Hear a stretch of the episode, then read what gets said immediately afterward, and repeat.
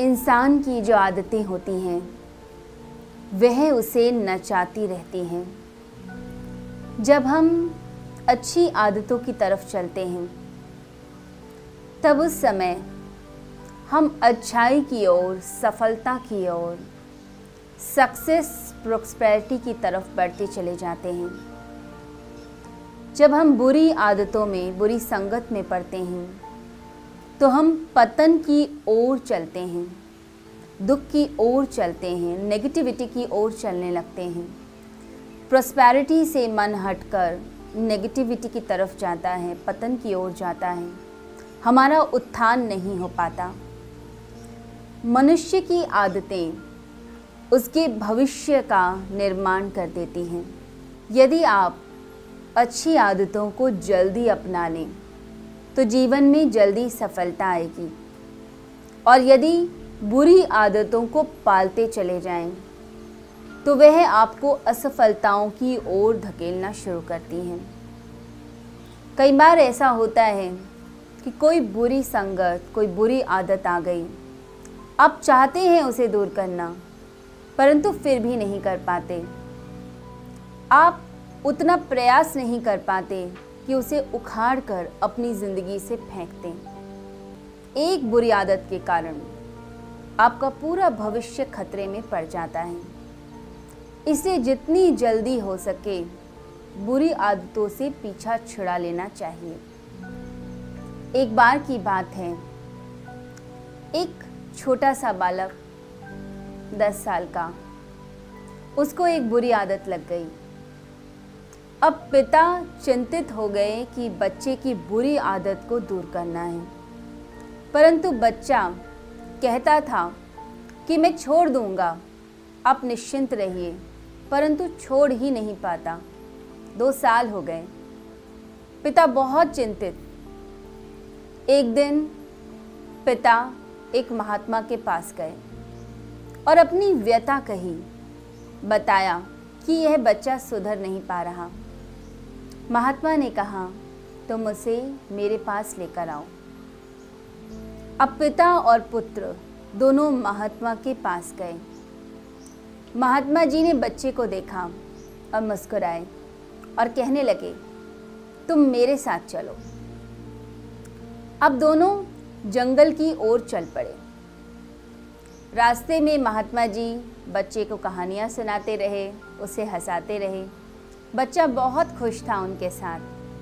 थोड़ी देर में महात्मा जी ने कहा, एक काम करो, यह छोटा सा पौधा ज़मीन पर लगा हुआ है, इसे ज़रा उखाड़ कर मुझे दे दो। बच्चा उछल कर गया और पौधे को उखाड़ा और महात्मा जी के हाथ में दे दिया। उसे यह खेल लग रहा था। थोड़ी दूर चलने के बाद महात्मा जी ने एक बड़े पौधे को देखा और कहा, इसे उखाड़कर मेरे पास लाओ। बच्चे ने तुरंत जाकर उस झाड़ी को, उस बड़े पौधे को हिलाया। थोड़ा प्रयास किया, कुछ समय ज़रूर लगा, परंतु वह उस पौधे को भी लेकर महात्मा जी के पास आ गया। अब थोड़ी दूर वह आगे बढ़े तो महात्मा जी ने एक पेड़ की ओर इशारा किया और बच्चे को बोला क्या तुम इस पेड़ को हिला सकते हो? इसे उखाड़ सकते हो? इतनी शक्ति है तुम में। तो बच्चे ने कहा, मैं प्रयास करता हूँ। उसने पेड़ के तने को पकड़ा और पूरी शक्ति लगा दी। पूरी शक्ति लगाने के बावजूद भी वह पेड़ को हिला भी न पाया। थक गया। वापस आया महात्मा जी के पास और बोलने लगा कि यह पेड़ तो विशाल है, इसकी जड़ें मज़बूत हैं, मैं हिला नहीं पा रहा।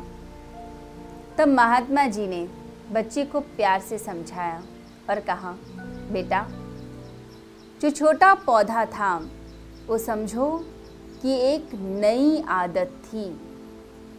यदि आदत नहीं है तो बहुत जल्दी उसे उखाड़ कर फेंक दोगे। थोड़ी आदत पुरानी होगी तो प्रयत्न ज़्यादा करना पड़ेगा। और आदत और पुरानी हो जाएगी तो उसकी जड़ें इतनी गहरी हो जाएँगी कि तुम जितना प्रयास कर लो, वह आदत नहीं हिलेगी, बल्कि तुम्हें थका देगी, तुम्हें हिला देगी। तो अपनी बुरी आदतों को जितना जल्दी छोड़ सकते हो, उतना जल्दी छोड़ दो। यह मत सोचो कि तुम अभी छोटे हो, इस कारण इस आदत को नहीं दूर कर पा रहे हो। जैसे जैसे बड़े हो गए, तुम्हारे बड़े होने के साथ यह आदत भी बड़ी हो जाएगी और तुम पीछा नहीं छुड़ा पाओगे। हमारे मन के अंदर तरह तरह की आदतों के तरह तरह के विचारों के, संस्कारों के बीज होते हैं। उन विचारों से, उन संस्कारों से, आदतों से जितनी जल्दी हम मुक्ति पा लें उतनी ही जल्दी हम प्रगति कर पाते हैं। इन संस्कारों के बीजों को हटाया जा सकता है जब हम साधना करते हैं। साधना के द्वारा हमारा मनोबल बढ़ता है, हमारे भीतर धैर्य आता है और धीरे धीरे हम अपनी आदतों से छुटकारा पा सकते हैं। योग साधना का मार्ग ऐसा मार्ग है, जिस पर चलते चलते व्यक्ति अपनी बुरी आदतों को छोड़कर प्रगति की ओर बढ़ता है, वह अच्छाई की ओर बढ़ता है। तो आइए, आज के दिन हम अच्छाई की राह पर चलें, हम साधना के मार्ग पर चलें और अपने आप को प्यूरिफाई करते हुए अपने आप को सफलता की ओर आगे लेकर चलें।